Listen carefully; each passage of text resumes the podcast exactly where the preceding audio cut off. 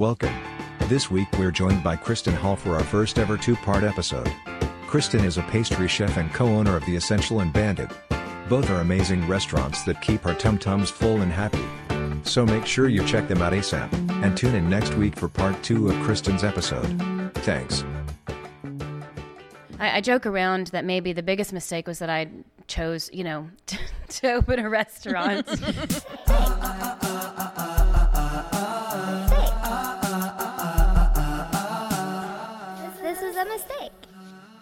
what adventures you're going to find, Yeah. um, or what like what the business itself is actually going to be. You know, as a creative entrepreneur, you know it's a it's a different scene when you make food for people, right, and serve it to them because you know it's not like a it isn't a static sort of situation um, where you're like make a piece of art and then you put it out into the world, which is also terrifying. I mean, Right. It's all terrifying. Um, but you put it out into the world and you're like, okay, well, this is what I wanted it to be because I created it Uh, in my own time, in my own space. Um, but service, like hospitality and food, is just like the opposite, right? Yeah. So you're like, you because a you know a guest has their own perspectives of what they want to be served, and so it was like, well, that wasn't my I that that's not what I intended for that to be, um, and so you just have to sort of. Um, and it and it happens in real time. So it's such a weird kind of thing. I mean, I've been in sick for weeks, right?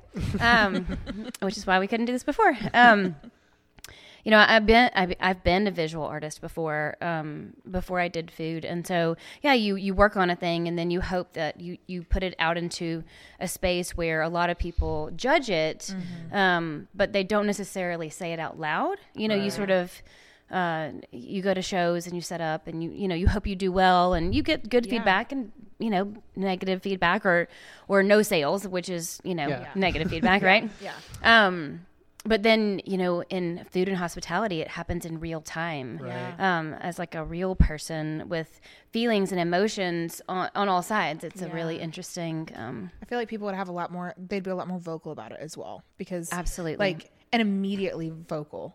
And Absolutely. there's so many different like it could whatever you're doing could work for 75% of the people, but then that other 25% could be extremely vocal about their distaste or whatever it is. Exactly. And then it's like how do you weigh what's important and what you should adjust Absolutely. forward?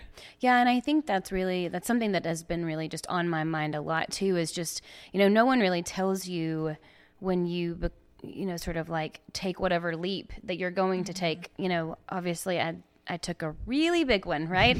um, sort of a, a no going back kind of kind of choice, but um, no one really tells you that like success and failure are are betwixt Yeah. right? And so it's really learning if you're going to be successful as an entrepreneur, especially one in the creative field, you have to like because it's you know food and and for me obviously pastry, but it's also developing spaces and mm-hmm. Yeah. you know it's all of the those kinds of things, and you have to like be ready for people to tell you that they don't like what you do or Right. they don't like you or whatever like Yeah. and you and it's yeah and it it is they're they're so vocal and you could please 99 out of 100 guests and that one that was unhappy Yeah. they may or may not have even told you they were unhappy but then they have all of these different vehicles now via Yelp and reviews and all kinds of other things where they could just tell you whatever they think Yeah. Are Um, you like most people that focus more on the negative than the positive?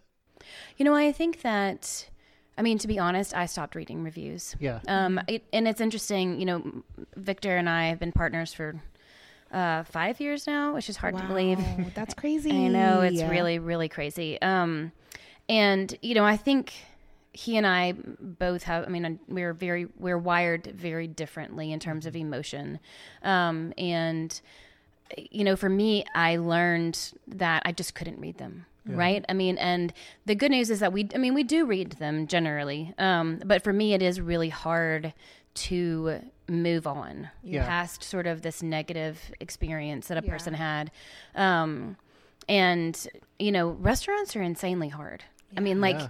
I, I joke around that maybe the biggest mistake was that I chose, you know, to, to open a restaurant um, because the food business is insanely hard and the margins are tiny, um, and all of these things happen in real time. And so, like emotionally, psycholo- like psychologically, mentally, you have to just prepare yourself. You know, it, it's interesting as like. I love service, like Yeah. the actual service, like lunch and dinner services or breakfast or whatever it is. I love that adrenaline and the the dance that really happens between like front of house and back of house and all these things that you'd hoped for. But then you also have to sort of like be ready for any kind of engagement that you have, positive or negative. Um, and mentally, that's just it's so much. yeah, Very it's taxing. yeah. Um, yeah, I mean, like I said, I mean, I, I- for me, it is hard. Like there could be, you know, 50 positive reviews. Um, and obviously it matters. It is actually really nice that people are reviewing things more positively too. It's like most of the time when people have a bad experience, they'll go review, review. Yeah. Right. You know, if they have a great experience, they'll just come back, right? Yeah. And so it your reviews can look skewed in a negative direction because obviously the people that write reviews most often write them when they've had a bad experience on a good one. So, um, so but I don't read them because I just it's like it it derails me in a way that's not healthy, right? Yeah. Like it's just not healthy. That kind of feedback from me personally isn't healthy.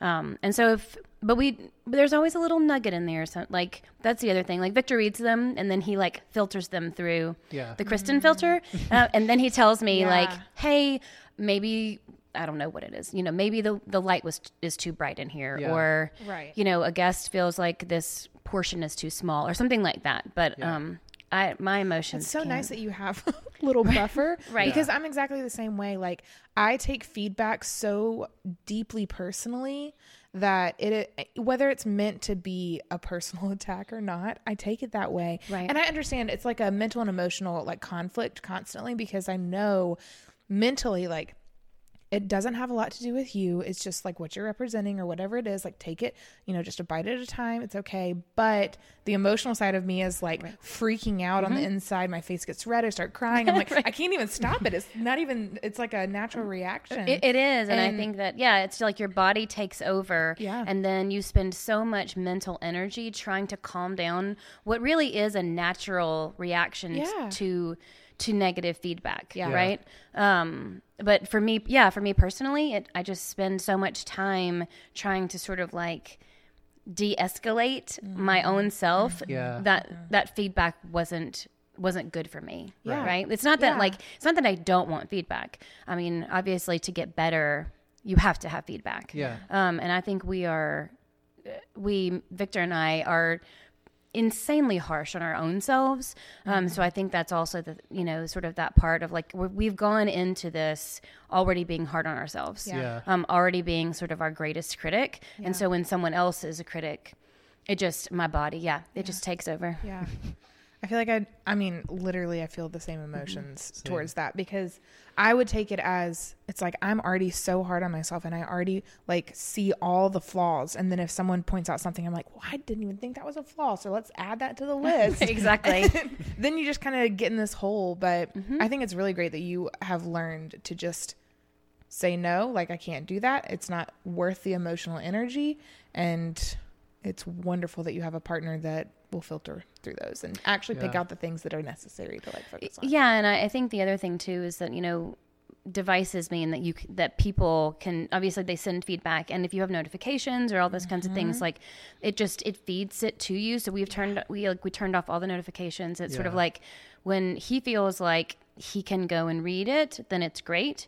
Um, but you know it comparison is the thief of joy and I mean I know that sounds like such an over you know used statement but it really is like Yeah. it doesn't really help us we're we should just be doing what we do right Yeah. and Exactly. you know if, if someone has feedback obviously we hope that the you know the ho- we hope actually that the shops that we have set up create an environment where people can feel like they can share mm-hmm. how they feel Right. right there you know like our you know our shops are really an extension of what we feel like our a home is right Yeah. so that means that like if you don't like that that's okay you know Yeah. that's pretty that's actually great to say in the moment hey i'm not really enjoying this Yeah. because we make food for joy Yeah. and so if you're not enjoying it then then actually we didn't have the transaction that we had hoped for. Yeah. Yeah. So let's get you another option. right. You know, There's a disconnect. and- Yeah. right? So, um, but I think for me, you know, I, I've it's like,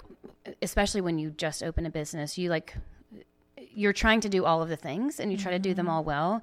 And then you're like well i should just get stronger. And then i could take feedback or Yeah. i could read these reviews or i could just be calmer or insert whatever thing you feel like you should be to be able to read these things but um, maybe i maybe that's not me Yeah. you know and so yeah just And accepting who- the fact Who says that you need to be able to do that? Like that's just because someone else can doesn't mean that you should be able to. It means that you're focusing your energies on a more positive outcome or something that actually will benefit you in the future. And if that's not a beneficial thing, then don't do it. yeah so but it's hard because you know It it's just there's It's such a part of it. yeah it's just a part of it and it's learning that yeah i'm not great at all things.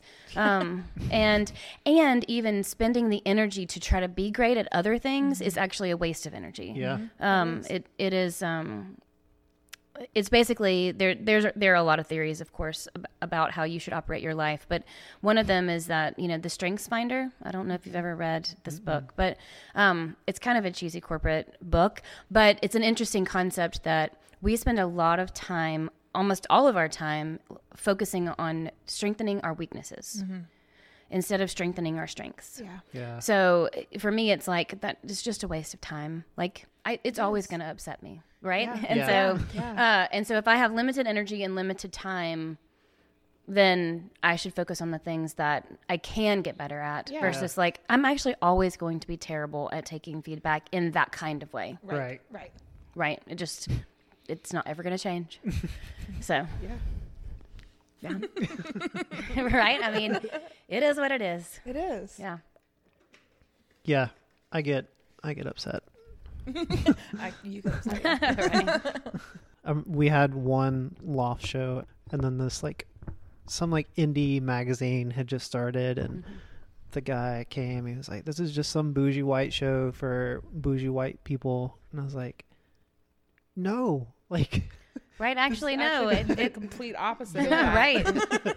I grew up in a trailer. Like I'm not a bougie white person." exactly. There's no bougie Yeah. here. No. We got this space for free. Yeah. Actually, like. yeah. Yeah. It is. But yeah, it's uh yeah, it just and people, you know, people are giving feedback also just based off of where where they are personally, right? Exactly. And so, uh, you know, I, I call it showing your cards and it's like if a person really feels that aggressive about some situation, that's really telling you more about them than Yeah. you. Yeah. Um, so, but it's, you know, restaurant reviews have just really changed the game. Um, you know, reviews in general, but obviously I feel like restaurants are the, are the ones that are like really focused on. For sure. Um, so yeah, I don't read that kind of shit. I think that's smart. Right. Yeah.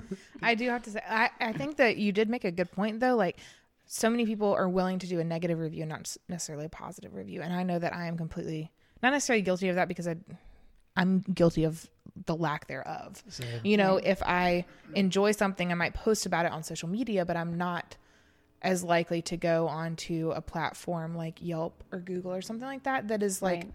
Will Permanent. be there, Right. permanent forever. Yes, it is a forever situation. and Caitlin, I was uh, just about to say from Dreamers. she I is, know. Caitlin is the best about that. She's taken every single Monday and she does local love and she will just go write reviews on like positive reviews on all the things that she loves. And I'm like, I need to do that. Yeah. Like if more people like took that small step, mm-hmm. like it doesn't even take long. And I'm completely speaking to myself that I should do this more. But I don't know. Every time I see her post that, I'm like, that is just more people need to do that. I need to do that. Like because there are places that I do love so intensely, and I will tell the world verbally. I'll tell them, but I- Right. I, that's only in my circle. Sure, and I think the issue too is that like most of those platforms, if you if you really do want to leave a positive review, a lot of those platforms are are negative things, and so you're just like, mm-hmm. well, I'm just not even going to go You don't want to add to the add to that, except that it really does add, Yeah. you know, Yeah. because um, again, I mean, people read reviews, that's fine. I, you know, I,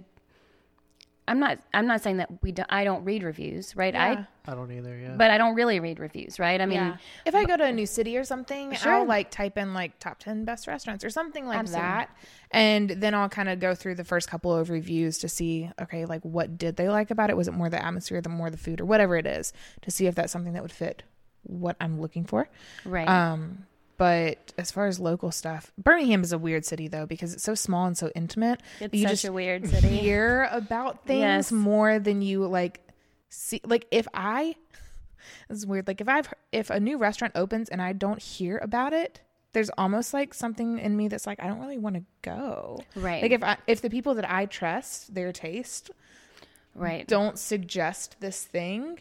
Then it's probably not going to be for me, and that is the worst way to look at it. But right but, but it is an in, you know it's just an interesting way that information travels you know? um and birmingham is it is the tiniest tiny town.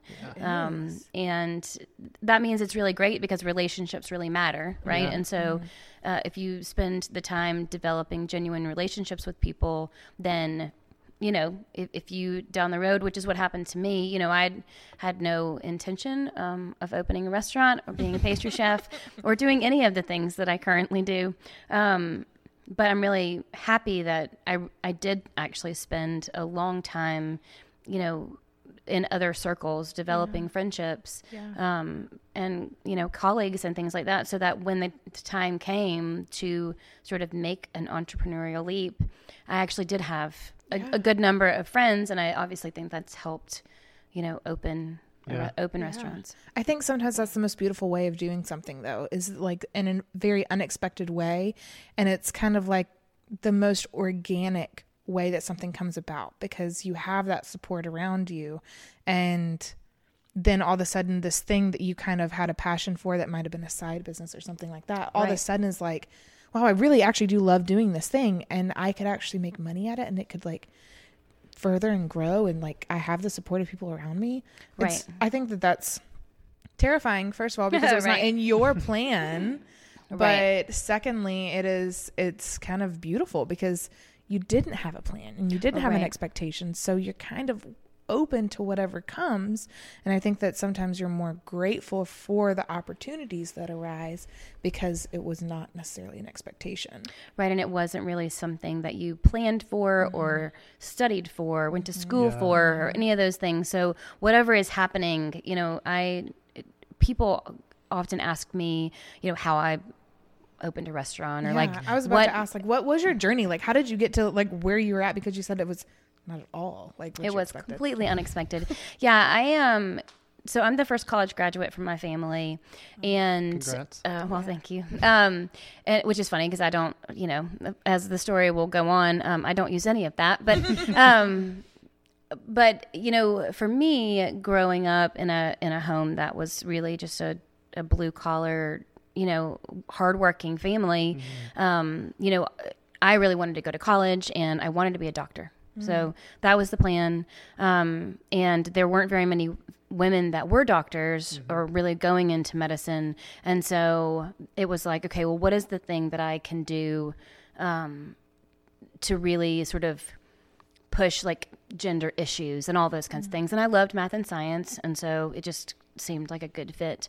Um, so I did an undergrad in biology, went and did a master's in public health. Was like, okay, well, I'm headed towards medicine, right? Um, yeah, pre med biology degree, and then I went to work at UAB in the hospital. And I didn't really love that. Um, and it's kind of funny because I loved people. Like, Yeah. I worked in labor and delivery and postpartum, and I loved mamas and babies and the whole process of, of bringing life into the world. It was just like a, like, birth is such an amazing, like, crazy thing. Yeah. Um, and I love that part of it, but like, you know, but the system of medicine was just gross and terrible. And it was all about paperwork and all kinds of other things. So I ended up sort of becoming a fundraiser for medicine. And that's really, so it, I kind of did a little bit of a pivot um, and was a fundraiser in community relations for medicine for a long time. Um, and but I really love to bake, and I have two daughters. Um, and you know, I it was kind of a again it's been so much so much serendipity like i was having a conversation with someone um, who was in their early 20s and they were talking about how they could not cook and how they could not really care for themselves and like they were spending a lot of money that they didn't have on buying food but then there was this element that they were dependent on other people. And there was something in me that was like uh, hell no not my kids right? You know? And um, there's a lot um, there's a lot of background sort of story i think to that. But when a woman or when an, anyone but when, when a woman is dependent on someone else um, that puts them in a position maybe they shouldn't be in Yeah. right? And that's not something that we always that we really talk about but i have two daughters and my intention was you know i got home and i was like i don't want my kids to be unable to care for themselves right, Right. i mean cooking is not that hard at least to feed yourself. Um, it's really not that complicated. And um, i actually didn't grow up in the kitchen. Um, family time and meal time was like my mom was making food please get out of the kitchen like go do something else and i'll call you for dinner. Um, and so i didn't really actually grow up in the kitchen um, but i have all of these sort of like romanticized versions of childhood where i baked with my grandmother which never not one time happened to me Yeah. but um, but conceptually just all that nostalgia and i really wanted that for my kids Yeah. um, so I wanted it just so that they could really care for themselves. They couldn't, uh, that they wouldn't have to depend um, on other people to do that. And um, so we started baking at home. It was really very simple. Like, hey, I want you guys, you know, and they were little. They're still little. So, like, you know, I can't really explain that to a three year old, but I can explain cookie, right? Yeah. Cookie is something that makes a lot of sense to a three year old. So we just started baking uh, over the weekends at the house when I worked at UAB full time, but on the weekends, like just pastry everywhere. Um, and for me, the challenge of teaching myself so I'm a self taught pastry chef, self taught baker. And so the challenge of understanding what was happening and all the science behind it obviously like Yeah. went right back to Yeah.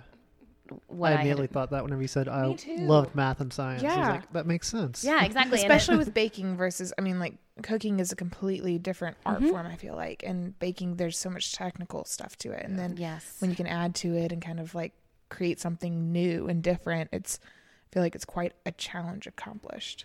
It is, and I think that that's why I love pastry so much. Like it is insanely technically challenging, um, and to really dial in what you want to do. And I think that's really why you know, as my career has grown and kind of evolved from a pastry perspective, that's why the French techniques are the things that I love the most because they are, in fact, the most challenging Yeah. um, and I just I don't know like the challenge of that and there's and it you know we do a lot of fermentation work and a lot of sort of like living creature work you mm-hmm. know like mm-hmm. that yeast is a live you know a Yeah. living thing and so I love that challenge of like okay on a rainy day it's going to act like this Yeah. and, and on a cold day it acts like this and how to sort of like move and adjust um, it's just really like it's a really cool Yeah. and really hard thing to do Yeah. um, but anyway, you know, cookies. Um, Yeah.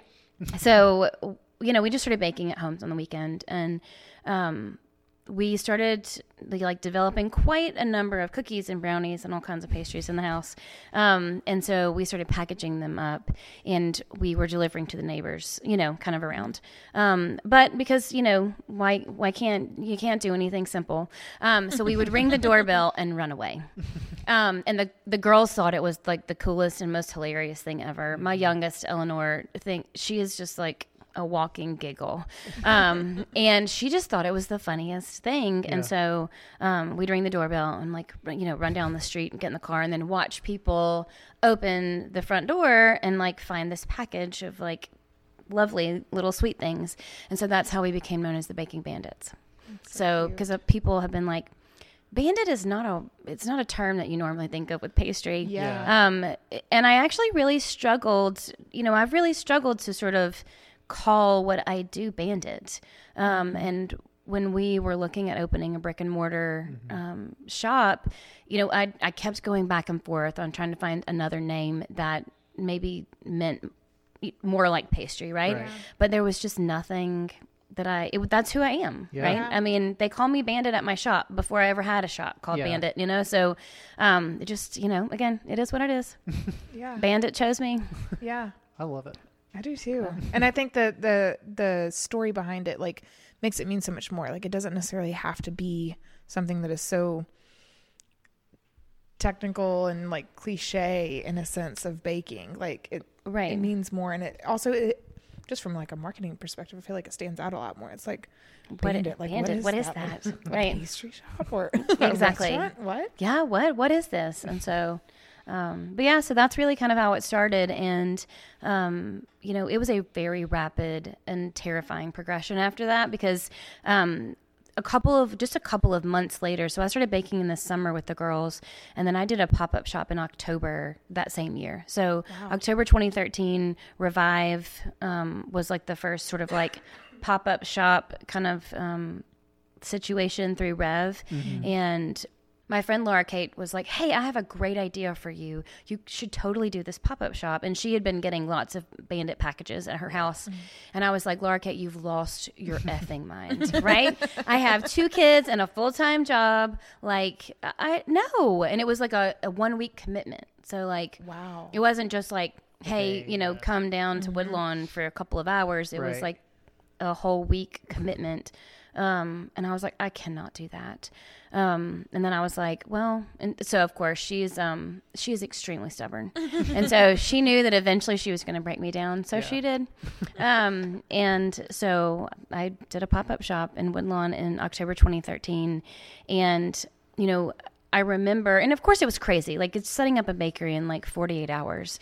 Um, and I remember unlocking the door on that first Monday morning, and we had like built a pastry, like a mobile pastry bar. I had pulled an all nighter trying to like make enough things, and the entire time that I was doing this, I was like, "You have lost your mind, right? Like." This is the dumbest thing that you have ever done in your life. Yeah. Um, no one's going to come to this thing, right? Um, no one cares about these things. Um, your friends were really nice to you when they said these cookies were delicious. Um, but the real story here, um, the real narrative is no, you know? Um, and I remember unlocking the door, um, and it's one of, one of those like metal on metal doors, and it made like this, like, just clank of like opening. It was just this like it, it sounded like it again, and it felt like my world was about to shatter, right? Because Yeah. it was like I have set myself up for the worst thing that I've ever done.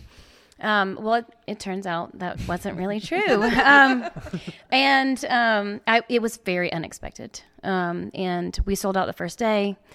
The next day, there were people standing at the door. Um, The next day, you know, and really just kind of snowballed from there. Um, so that was in October 2013, and we did the farmers market at Pepper Place. Um, I know we all sort of Yeah. met uh, met on those very very hot uh, July Oh, mornings God. um, at 5:30 in the morning. Yeah. Um, I did that one summer. It was li- like literally made me question everything I was doing in my life. well, yeah, exactly. I mean, that's what these things do. You're like, what in the world have I done? Yeah. Okay. Also, it's 4 a.m. Yeah. I should be asleep right now. Mm, yeah. Um, but for some reason, I'm awake um, and putting pastries into boxes. Um, and then um, Victor and I met, that was in 2014. Victor and I met at the end of 2014. Um, I had actually, I was having sort of an existential crisis at about that time because I was still working full time. I was wow. baking all weekend, all night. I had started this Bandit Box delivery thing where it was a subscription service. Um, and I would just like deliver a box of surprise pastries to people and all, all these kinds of things. It was Yeah, so fun, right? that. It was so fun. I can look nostalgically on it and be like, wow, that was really fun. Um, it wasn't. Uh, um, but it, it, again, like it was as, you know, as much hustle as th- that there is, you know, like make things, put them in boxes, drive them around the city. Yeah. Um, but I was working full time, two kids, and I, you know, this had turned into obviously more than a hobby. And, but I was really torn because I was like, this is very unexpected. This happened really, really fast. And in a year's time, I'm now questioning everything that I've done with my life. Yeah. Um, and it was like I needed to make a decision because I knew that there was gonna there a fork in the road was Yeah. coming, um, and so I decided um, to apply to the big pitch, and I was like, you know what? Here's another great thing that you're going to fail at. This was, and it was that's what I and honestly I was like it, it sounds so dumb, but it was like you know what I'm going to do this, and I'm going to prove that I can't do it. Okay, Yeah. Then that Um, would be a solid answer. and then I would have a then solid answer. Have no choice but to go down one path or the other. exactly. And so yeah, exactly. And I just I couldn't make a decision, and it was so terrifying to think about leaving my job and how dumb that was. You Yeah. know, like how stupid it is to leave a well-paid job with full-time benefits, right? Yeah. Um, and I was like, you know what? This is you know great. I'm gonna apply to the big pitch, and if I win, just I mean how absurd this would be, right? but if I win, I'll quit my job. Um, and but you know, here's the great thing: I'm not gonna win, right? I'm not gonna win, and then I won't have to quit, Yep. and then I'll be like, you know what? I was right all along. Yeah, this is universe fun. made the answer for you. exactly. Uh, well, it turns out that's not true. Um, there were 62 applicants, and I won the whole damn thing. And I was like, well, crap. um, Looks that like I'm doing this. oh uh what you know what ha- yeah what have i done and but i knew obviously that there was something there right and Yeah. it was like the universe was just knocking on the door and was not going to take no for an answer um and actually just a few it was actually a few months after that. So I won the pitch. Victor and I met um, at a project he was also working on. I was delivering pastries there. And, you know, one of the things about the actual pitch itself was that I pitched a brick and mortar store, which means now I'm on the hook Yeah. uh, to open a brick and mortar store. um, and so, you know, I started like trying to plan for business, you know, and where we where I was going to go. At the time, I had an event space called the Nest. Josh, you're very familiar. yes. Um, we had lots of great beer um, wax that probably still remains there too. Uh, um, but that was a space that I um, had intended for special events, but then the baking thing just kind of kept going. So um, we were gonna open a shop there. Um, we we did not, but um, again, the universe had other plans. Um, and so I, I walked, my boss from UAB called me in th- that next spring. So just like a few, again, th- this is just a few months, right? Yeah. Like it was like every few months, my whole world was changing. Um, it was changing at home and it was changing at work. And there was just, you know, me pursuing something that was creative was really causing a lot of stress um, at home too. Yeah. Um, which sometimes those things do. Yeah. Um, and Well, you're starting to evolve into a different person. exactly. And that is insanely beautiful, but it doesn't always fit the mold that you created for yourself. Exactly. Um, exactly. exactly. um, and sometimes you have to break out of that mold. Yep. Um, and I think that, yeah, I mean, and, and I think that's interesting because obviously that's not a part of my journey or my story that I really ever share with people. Not that, I mean, I'm certainly, I'm a complete open book, but at the end of the day, I was really becoming who I was meant to be. Yes. Right. Um, the problem was that the entire network of my life was created around a, a person yeah. that I wasn't really, right? Um, because I was trying to fit a mold that my parents and that other people had told me, like, stay in the safe zone, right? Um, and and growing up, you know, it's interesting. And I, for me, an, this entrepreneurial journey has been so insanely hard, like earth shattering, life shatteringly hard, but also really super beautiful because like now I really do I think what I'm meant to do. Yeah. Um, but it actually cost me everything. Yeah. Um, and because yeah, I mean, I had created a world around what somebody else had wanted for me. Because growing up, my mom, like my parents, were like, you know, Kristen, you're kind of a lot. Like, um, you're kind of a lot. So if you could just actually just be a little bit less of you, so like, Yeah. if eighty percent, right? So if you could just like eighty percent of you, and then it would be great. You know what? Yeah. You can go to college and get a job, That's and you the can get- acceptable you- version. yeah, the acceptable version of you, the one that's easily managed, swallow. right? Yeah. Do you do you think that that has a lot to do with you being a woman? Like, I feel like that is done more to women than men. Oh, absolutely. I feel mean, like also, did you grow up here? I- well, I grew up in, in the Dalton. South? Yeah, I grew up Okay. in the South, and so like, Because I feel like that's a huge. I mean, I, you are like, I, you don't understand how much your story relates to mine. um, because I like I'm literally actually getting chills with a couple of things that you're saying, just because. I mean, we grow up and we want to. Our examples are of another generation and mm-hmm. of a different mindset, and the our parents what they fought for are now our like baseline expectations. You know, like this was the life that I had. I had, you know, a family, a kids. If I went to college or if I didn't go to college, like I supported my husband and this is what you do and this is you know, You- what yeah. I want for you is I want you to grow up. I want you to go to college. I want you to meet your husband and then have a family and have a happy life and that's that was my dream, therefore it should be your dream. right, And then the people who like us don't fit that mold right. you try and go down that path and you do all the things that you're You supposed do all to the do. things. Yes. And you you know, go to college, meet a man, get married.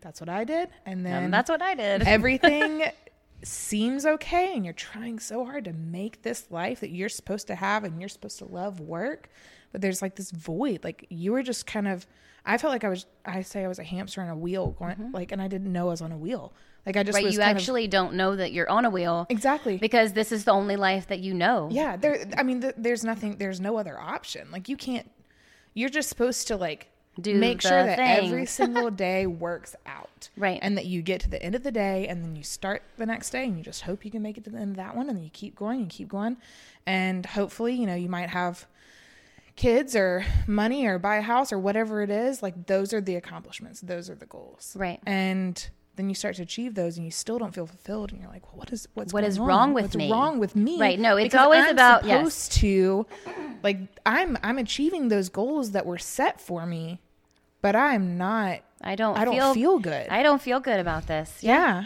And absolutely. everything that you try, or for me, everything that kind of felt like me and who I was and my like dreams and desires, like those felt inappropriate and wrong. Mm-hmm. and wrong. And like, you know, actually in be I mean fun inappro- hobby. inappropriate is actually the very like I think that is actually in fact the word that I was would use Mm-hmm. right that there's just like something that is like it's not necessarily wrong. It's just not the way you're supposed to act, or that's not the expectation. right of who you're supposed to be. And those things that you do, baking, or for me, it was sewing, like those are things that you can do in your own time. It Right. can be a weekend activity, but you should probably have this job and do this thing and then keep going on that path.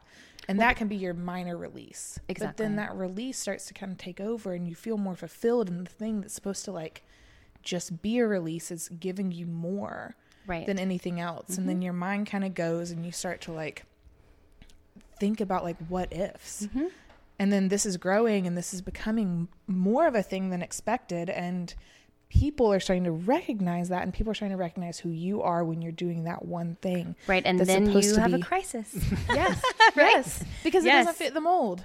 exactly you don't fit the mold and uh, then all of a sudden you're like okay well now what am I going to do Mm-hmm. right um I have this thing that is choosing me that literally will not leave me alone right Yeah. it, it it's like it is pursuing me uh in a way that I have never been pursued right? Yeah. um and so like this is pursuing me but like this is not how this was supposed to turn out Yeah. right? Like this is not in not plan. this was not in the plan. Like and i had a really good plan right? I mean i was gonna do this and then i was gonna do this and then i had to pivot a tiny bit but it was like okay well it's still kind of in the same version of what i was gonna you know what my plan was.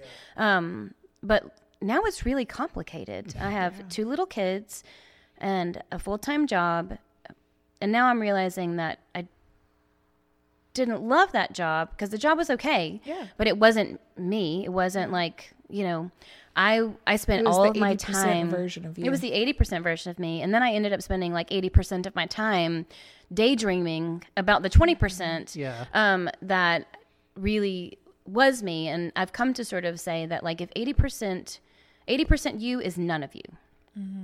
It's not 80% of you. It is Yeah. li- it's actually none of you. Like it's nothing because you aren't being yourself.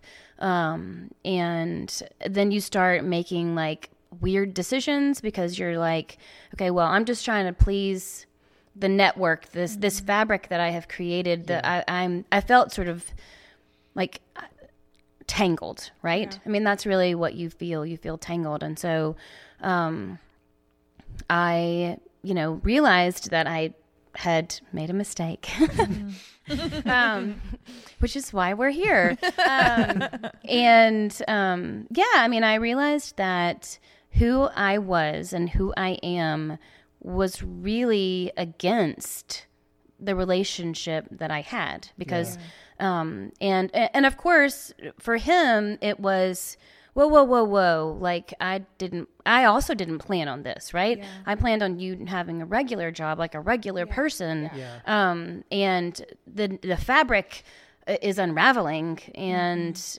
I also didn't I don't want this. I didn't want Yeah. this. And so it but instead of sort of being able to pivot and be like, okay, well, you know what? This is successful for you and this makes you happy and um, this is something that I is unexpected, but like let's go do the thing, right? Let's go do this thing. Um, and I think for um, I mean for a moment there, I think you know there was some it was there was there was support um but in the end there really wasn't um and so i i literally sort of like hit this fork in the road of okay well if i'm going to be me then i have to go this direction but going this direction means that i'm literally going to lose everything Yeah. that i have Yeah. um, and is that worth it? Right? I mean, is it worth it? You know, the answer is yes, but uh, you lose everything. Yeah. So I did. Uh, and um, and and honestly, like because I was because I am raised in the South, um, in a conservative Christian house, um, my parents were like, "You are an idiot, right? Like." You are such an idiot that you are choosing. Basically, I mean, I chose to open a shop against the will of other people in my life. Um, and the day that I opened, um, my parents told me I was a failure. like, uh, and you know, so it's interesting from like an an outsider's perspective. You know, like, Yeah. uh, you know, I think that yeah, it, Baking Bandits has thirty thousand follow, th- you you know, thirty thousand followers, and like people love your pastries and like all of these other kinds of things, which is awesome. I mean, Yeah. uh, obviously at the end of the day that's why I, I make things because it, it brings joy to other people Right. but nobody really knows that like or they make this assumption that i have like a whole bunch of cheerleaders behind me going yeah you got this girl you know like no no Yeah. no no um i i do now um but when i started you know i you're literally taking that leap. yeah It doesn't. It's not a conventional leap. It doesn't make sense to the conventional mind. it doesn't And saying goodbye to. I mean, I did the same thing. I said goodbye to a full time job. I said goodbye to all that, and I just kind of floated for a bit. I was like, I know that I had to say goodbye to that, and I, I did. I lost everything too. I mm-hmm. had. I mean, I moved away. I, I literally like everything in my life was gone. Mm-hmm.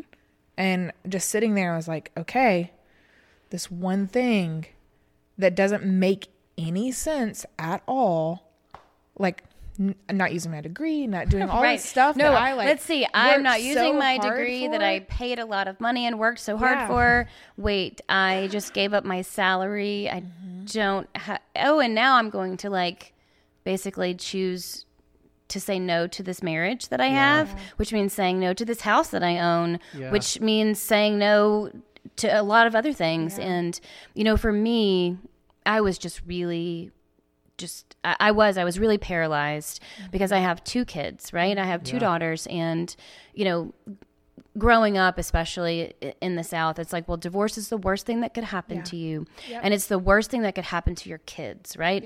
Um, and so I was getting all of this feedback of like, you're ruining your kids, okay? You are choosing something selfish is what i was you know that's what i was told. You're choosing something selfish and choosing yourself is the worst thing that you can do.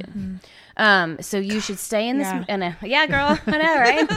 Uh I you just, should- remem- I just, I have, I've had, I, d- I don't have kids, but I've had all the same thoughts before, and like getting to the point where I was like, I can't be married anymore to a person who is, I mean, m- my story is just a little bit different, but it just was getting to the point where I said I have to end this was harder than everything else, and I was like, why, why, like.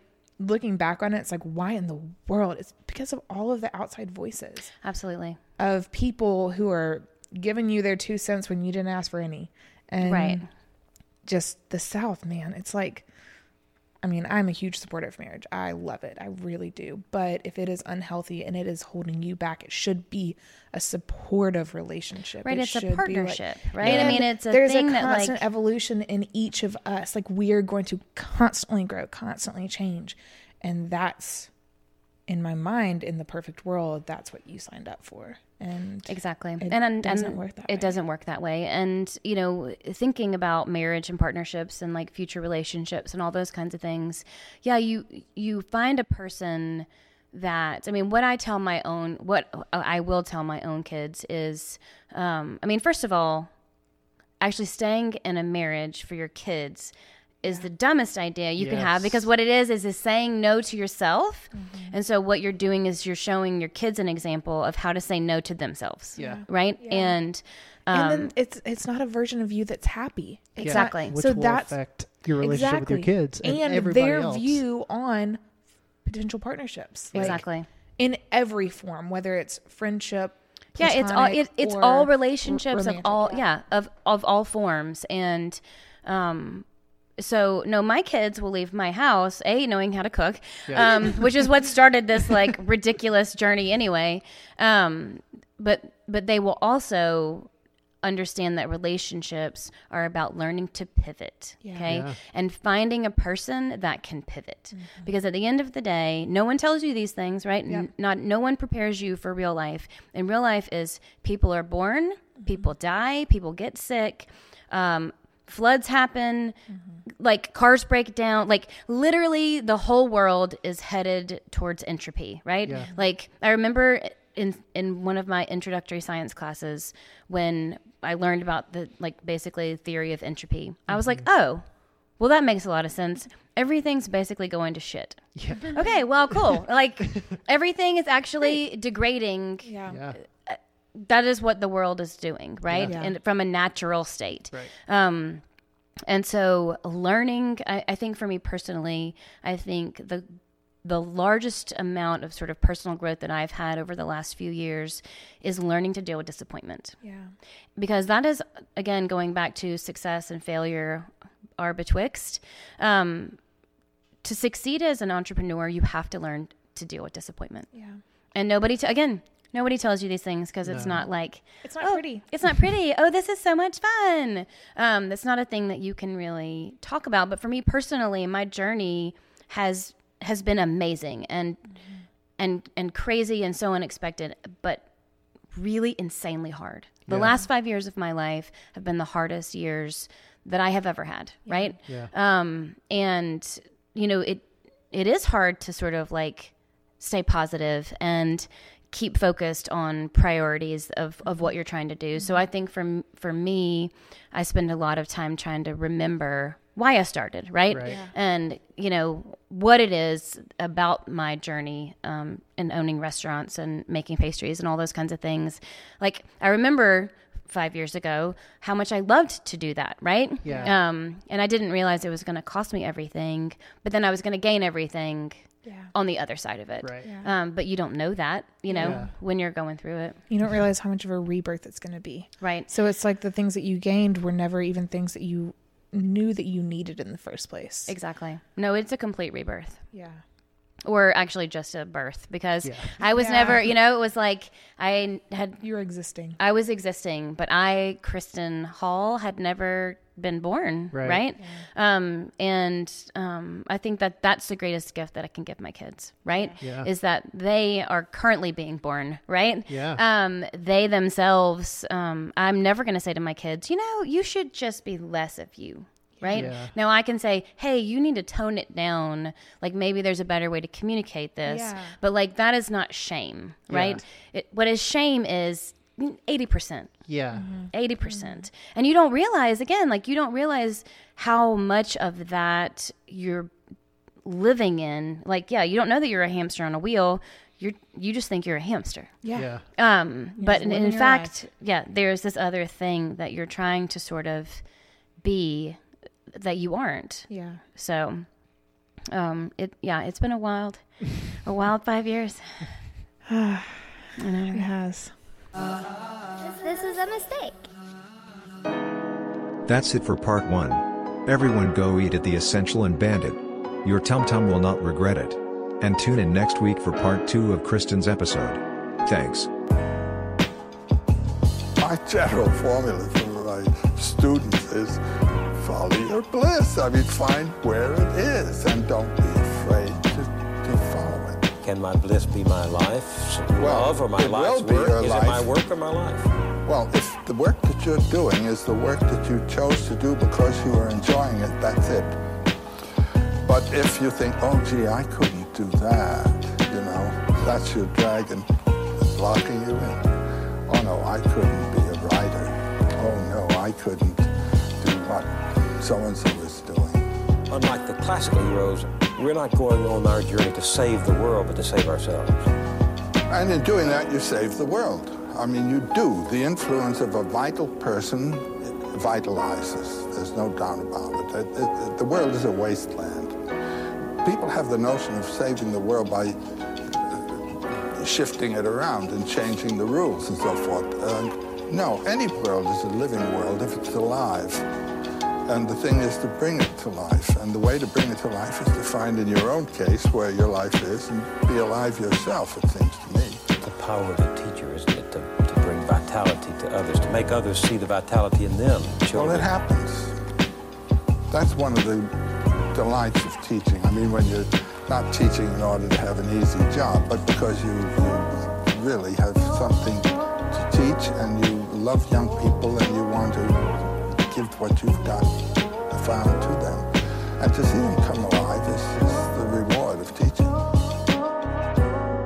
Can my bliss be my life? Can my bliss be my life? Well, if the work that you're doing is the work that you chose to do because you are enjoying it, that's it. But if you think, oh, gee, I couldn't do that, you know, that's your dragon that's locking you in. It's in business.